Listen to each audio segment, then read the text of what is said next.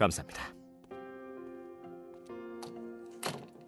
신부 대기실 벽에 있던 웨딩 드레스? 아, 이건 왜 갖다 달라고 한 거죠? 아까 혜린 씨가 말했었죠. 고유라 씨한테 이 웨딩 드레스가 맞지 않아서 사이즈를 조정해야 했고 그것도 여의치 않아서 다른 드레스를 입었다고. 네, 맞아요. 벽에 걸려 있던 드레스를 살펴봤어요. 유라 씨 몸보다 사이즈도 컸고 배 부분에 주름 장식을 넣어서 풍성하게 만들었더군요. 하객들에게 임신으로 부른 배를 감춰버리는 시도였겠죠. 그런데 다시 시침핀으로 꽂은 부분을 보니까 폭을 많이 줄였더군요. 특히 배 부분이요. 아이가 유산되었거나 아니면 일부러 유산시켰다는 소리죠.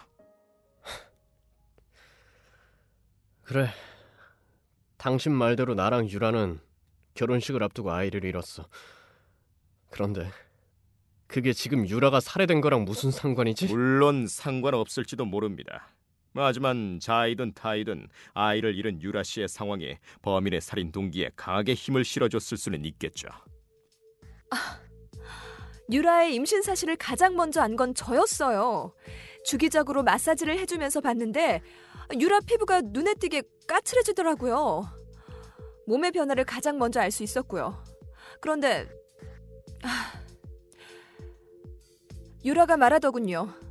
신랑이 아기를 원하지 않는다고 지워버리라고 했다고. 결국 지웠고 유라랑 강식 씨 사이는 최악으로 치달았죠. 그래서 내가 죽였다고 말하고 싶은 건가?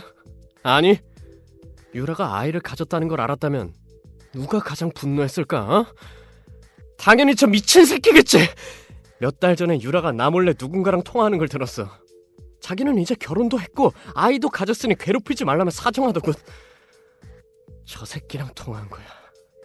그때 저 새끼 심정이 어땠을까? 어? 너무 사랑해서 잊지 못하는 얘 내인이 이제 아기까지 갖고 다른 남자의 아내가 된다. 눈이 뒤집혔겠지. 죽이고 싶었겠지. 난 아니야! 아니라고! 아기랑 상관없이 유라는 유라일 뿐이야! 유라를 죽이고 싶은 만큼 미워한 적도 있었지만 난 유라를 죽이지 않았어. 탐정님, 전흥수 씨가 흥분한 것 같은데 잠시 쉬죠. 이런 식으로 서로 말해봤자 결론도 나지 않을 것 같고. 그러시죠.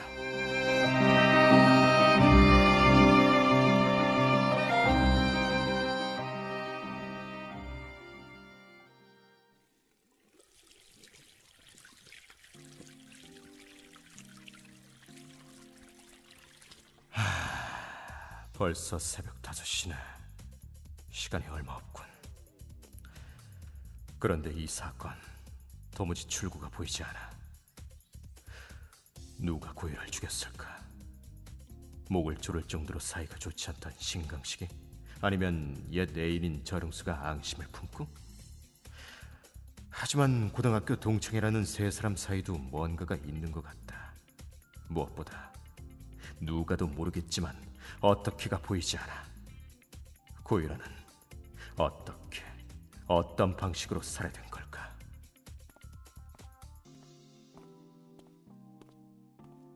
누구지? 흥수 씨, 흥수 씨가 어쩔 수 없었다는 거 잘 알아. 하지만 내가 유라를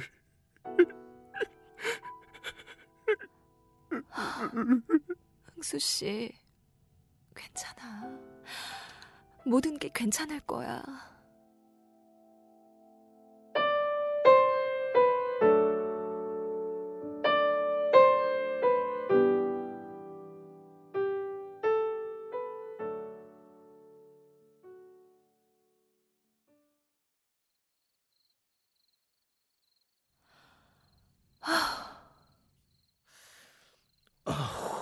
안 추워요?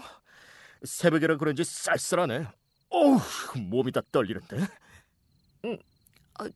탐정님이셨군요. 아, 왜요? 아, 지금 새벽 5시 반인데 여기서 애인이라도 만나기로 했어요? 아니요. 다행이네. 승희 씨한테 물어보고 싶은 게 있었는데. 말씀하세요. 아, 저 승희 씨는 누가 범인인 것 같습니까? 글쎄요.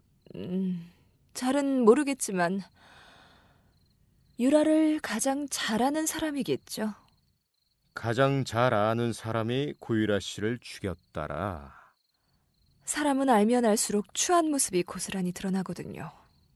죽이고 싶을 정도로. 난 아니던데. 네? 처음에 승희 씨를 봤을 땐 차갑고 시니컬한 줄로만 알았는데 말이죠. 그 아까 흥수 씨 위로해 주는 걸 우연히 봤는데 따뜻한 사람 같았어요. 그 알면 알수록 좋은 사람이라는 게 드러나는 경우도 있구나 생각했죠. 보셨군요. 네. 흥수 씨도 어쩔 수 없었다라고 얘기하는 것 같던데. 무슨 뜻입니까? 아, 그게 말이죠. 말씀해 주시죠. 공승희 씨. 사실 유라가 임신했던 아이는 흥수 씨의 아이였어요.